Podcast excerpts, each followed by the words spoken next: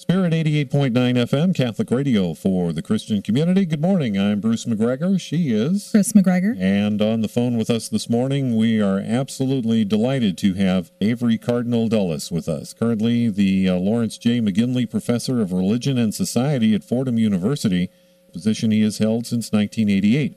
Presently, an advisor to the Committee on Doctrine of the United States Conference of Catholic Bishops. The grandson of a Presbyterian minister and the son of John Foster Dulles, the former Secretary of State under President Dwight D. Eisenhower. He entered the Jesuit order, ordained to the priesthood in 1956 by Francis Cardinal Spellman, and after spending a year in Germany, went on to study at the Gregorian University in Rome, awarded the doctorate in sacred theology in 1960, made a cardinal of the Catholic Church in Rome, February 21, 2001, by Pope John Paul II. He is the author of over 700 articles and 22 books on theological topics. Cardinal Dulles, past president of both the Catholic Theological Society of America and the American Theological Society. And we are delighted to have you with us this morning, sir. Thank you so very, very much for joining us. It's my pleasure to be with you. Now, we want to talk a little bit about the book, A History of Apologetics. Now, the first edition of this book actually came out in 1971. At that point, it wasn't really widely disseminated. Now it's been updated and expanded. First, Eminence, why did you write the book to begin with, and then why did you revise it? Well, the book was part of a project that grew out of the New Catholic Encyclopedia. They made a great deal of money on the New Catholic Encyclopedia, and they decided to follow it up with a theological encyclopedia. And since I had written somewhat in the field of apologetics and was interested in it, they asked me to do the article on apologetics, which was supposed to be two volumes. First volume on the history of apologetics and the second volume on contemporary apologetics. Well, the project failed for reasons I can't really recount. But the book went out of print almost immediately after being published because the publisher went out of business and had to destroy the existing copies. So that's the reason it wasn't widely disseminated at the time. In a way, it's been a blessing that we have it today with such a resurgence of the concept of apologetics in the life of the church. And looking at the history is so important, isn't it? It really was at a nadir in around 1971. People couldn't talk about apologetics except in negative terms. And today it has rebounded, as you say, and people realize the importance of being able to give reasons for the faith that is in us. What's so wonderful about your writings, Cardinal Dulles, is that you always use history to teach us and to help point us into the direction for the future. And with apologetics, it's important to look at that history so that we can grow it and develop it and allow the Spirit to move. And apologetics essentially began with the birth of the church, didn't it? Yes, really. You could say that the New Testament itself contains a great deal of apologetics, and nearly all the great theologians like Thomas Aquinas and Augustine and Newman and others, all were developed theories of apologetics. So I think really if you go to great theologians, you find some of the best apologetics. And I was really struck in those first apologists, the apostles, what they really spoke to, and you point out, was their personal testimony. Yes. Was their apologetics. Yes, but they also used arguments, let's say when they were talking to Jews, they tried to prove from the Jewish scriptures that Christ had fulfilled the prophecies and types of the Old Testament and so forth. So they did give arguments, and they gave arguments to prove that Jesus really was the Son of God, that he had risen from the dead, and they recounted all the testimonies in favor of people to whom he had appeared. So they gave reasons for believing. After the death of the apostles and the growth of the church, apologetics kind of had a shift, didn't it, to deal with other cultures? Yes, indeed. I suppose to begin with it was mostly defensive, trying to prove Christians were not guilty of all the crimes they were being accused of, that they did obey the laws of the Roman Empire and shouldn't be executed for their faith, but gradually became more positive as they grew in numbers and encountered the philosophies and culture of Greece and Rome. Spirit 88.9 FM, Catholic Radio for the Christian community. Good morning, Bruce McGregor and Chris McGregor here at the morning show on Spirit FM. We are just delighted to have with us this morning our guest, Avery Cardinal Dulles, A History of Apologetics, his book, Ignatius Press, originally coming out in 1971. The book has been updated and revised. What was so wonderful about reading this, because apologetics really does walk hand in hand with the history of the early church. Yes, yeah. And, of course, the great philosophies, the way they used Plato and Aristotle and Plotinus and so forth, as helps to build a systematic understanding of Christian faith. You talk about Augustine, who, once again, is someone who is not only a great apologist, but also a great theologian, and he's the first one who really blends the two. Yes, yeah. His book on the City of God, which is a huge book, is mostly apologetics, you might say. Exactly. We move into the Middle Ages, and it's a time when the faith is taken for granted, essentially, wouldn't you say? In the circles he moved in, although there was more controversy than you might think, because the Averroists were at work in the universities, and then his great apologetical work he called the Summa Contra Gentiles, the summary of Christian doctrine against the pagans, you might say. Sure. It was really written, at least many people think it was written as a handbook for Christian missionaries to the Muslims in Spain. And that was a time when the rise of Islam was occurring in the world. Yes, and they put... What I would like to try to understand is what happened in the 19th century after all these years of apologetics, and it's so strong, something happened. Could you help break that open for us, where apologetics almost became a bad word or something that we could no longer became useful in the life of the church? Mm-hmm.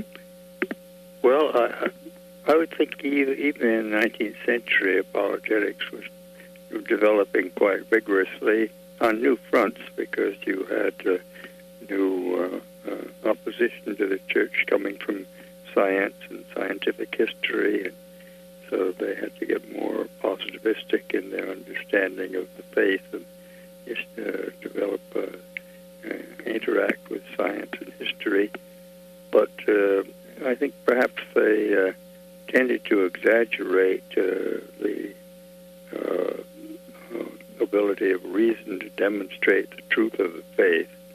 And some theologians said, you're ignoring the grace of God, and you're making it all too rational, and you're forgetting about the way in which God attracts us to himself interiorly, that for which we can't really give reasons, make reasons of the heart, but not reasons of the mind.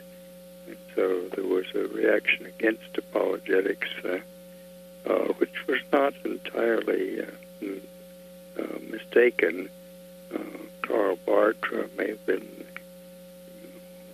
one of the greatest theologians of the early 20th century, and he was very much opposed to apologetics, though in a curious kind of way he did apologetics even while opposing it.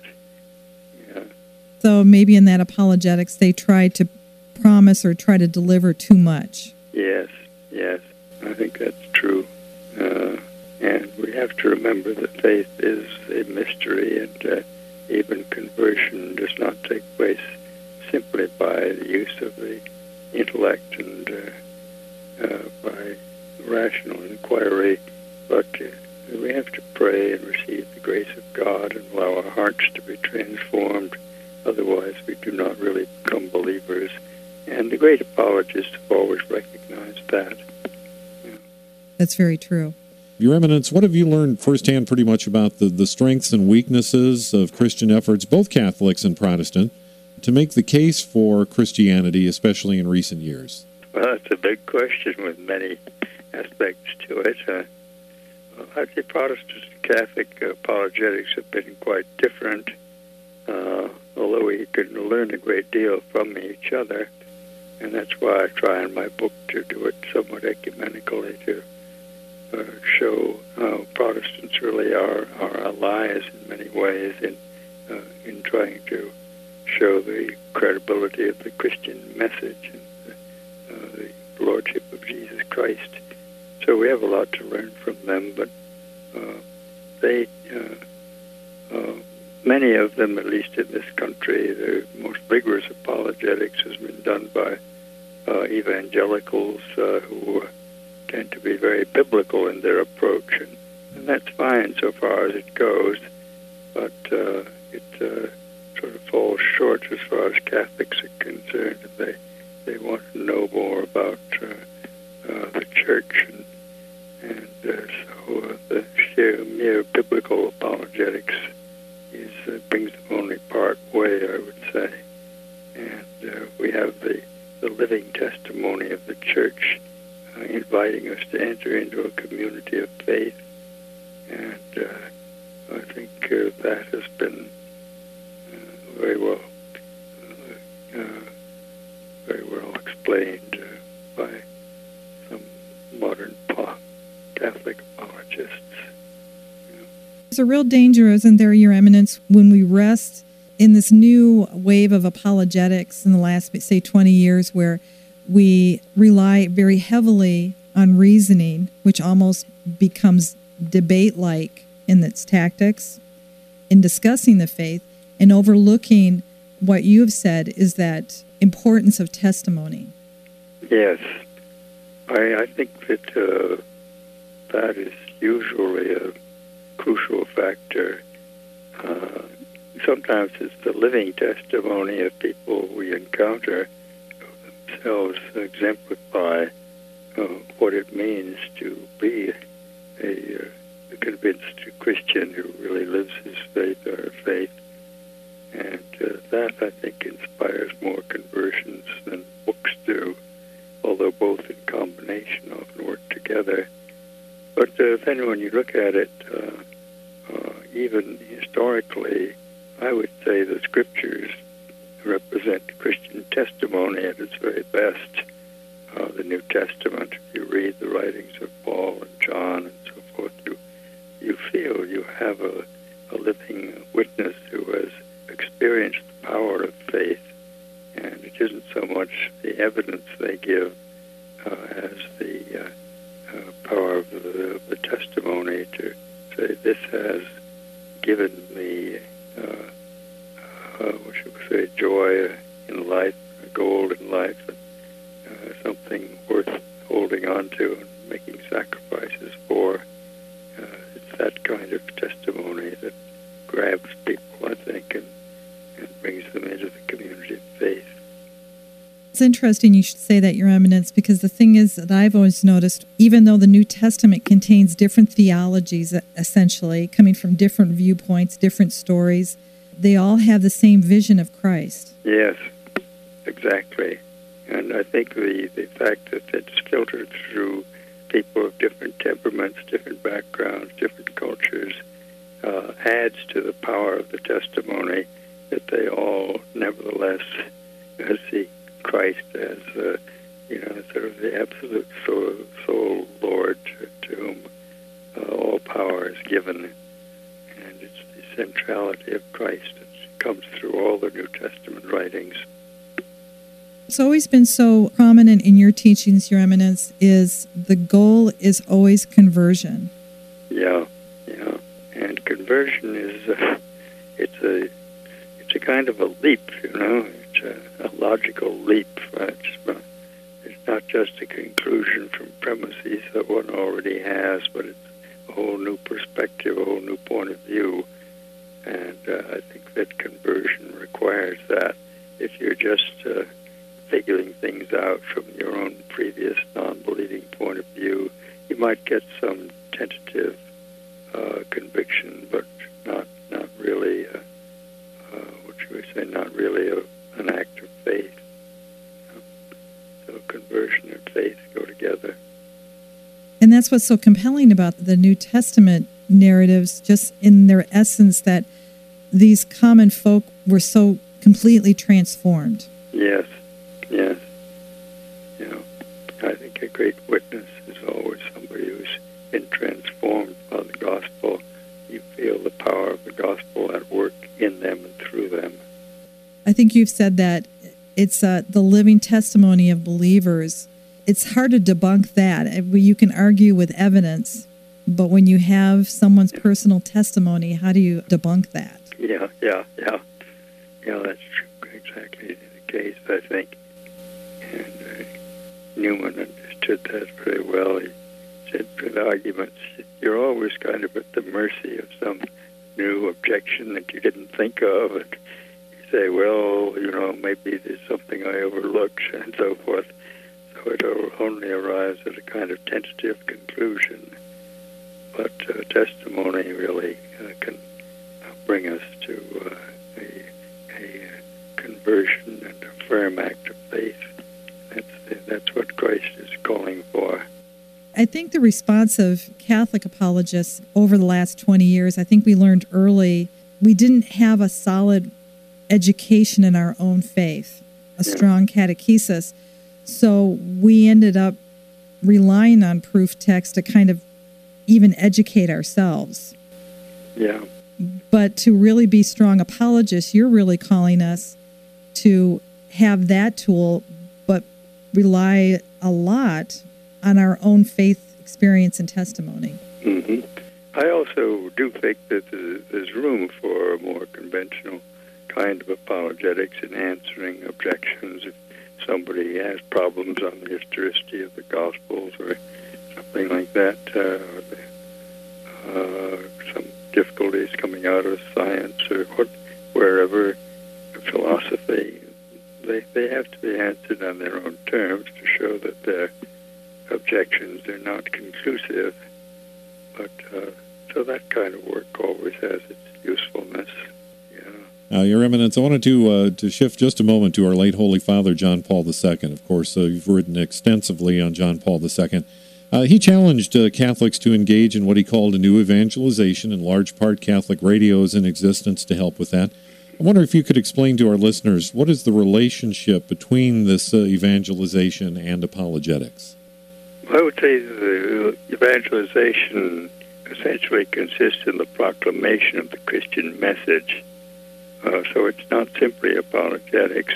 On the other hand, if you're going to proclaim that, you have to proclaim it credibly, and be able to give people reasons why they ought to accept it as the Word of God, as coming from God. So you have to call attention to the signs that God has given in history to demonstrate the validity of the Christian message.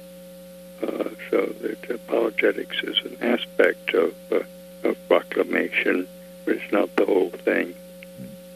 So. And John Paul II has a certain amount of apologetics, it seems to me, in some of his books, like Crossing the Threshold of Faith, where he gives his reasons for believing in the existence of God and believing in Christianity in spite of the multiplicity of religions and things like that. We've talked to author Joseph Pearce, who is a professor at Ave Maria, and he's talked about a cultural apologetics, that there's a witness and a testimony that can be accomplished through literature and art and various forms of expression like that. Do you see that as well? Oh, absolutely, yes. I would say I myself was very much influenced by that. As a young kid, a young teenager, I visited Italy, for example, and saw all the cathedrals and the art galleries, and was immensely impressed by the power of the church to sustain a culture that would be one in which beauty could be produced by great artists. And then later I read the literature of the Middle Ages, things like the Divine Comedy of Dante, and saw how a rich literature could grow out of Catholic faith. So I think it's the ability of the Catholic Church to sustain a many-faceted culture is one of the strongest arguments in favor of it. Not to mention philosophy. I mean, the philosophy of Thomas Aquinas and people is absolutely astonishing for its depth and wisdom. And that is in perfect harmony with Catholic faith. I have always loved your works, Cardinal Dulles, and I consider it a blessing with the publication of A History of Apologetics. I entered it thinking I would be reading a history book, but I ended up reading a great testament of faith. And I truly appreciate your work and everything that you've offered in a very humble way. I thank you so much. Well, thank you. I hope many feel that way. I'm sure they will. Well, Your Eminence, we want to thank you very, very much for taking time out of what must certainly be a very busy schedule to spend time talking with us here this morning. We appreciate it. It's been my pleasure to talk with you.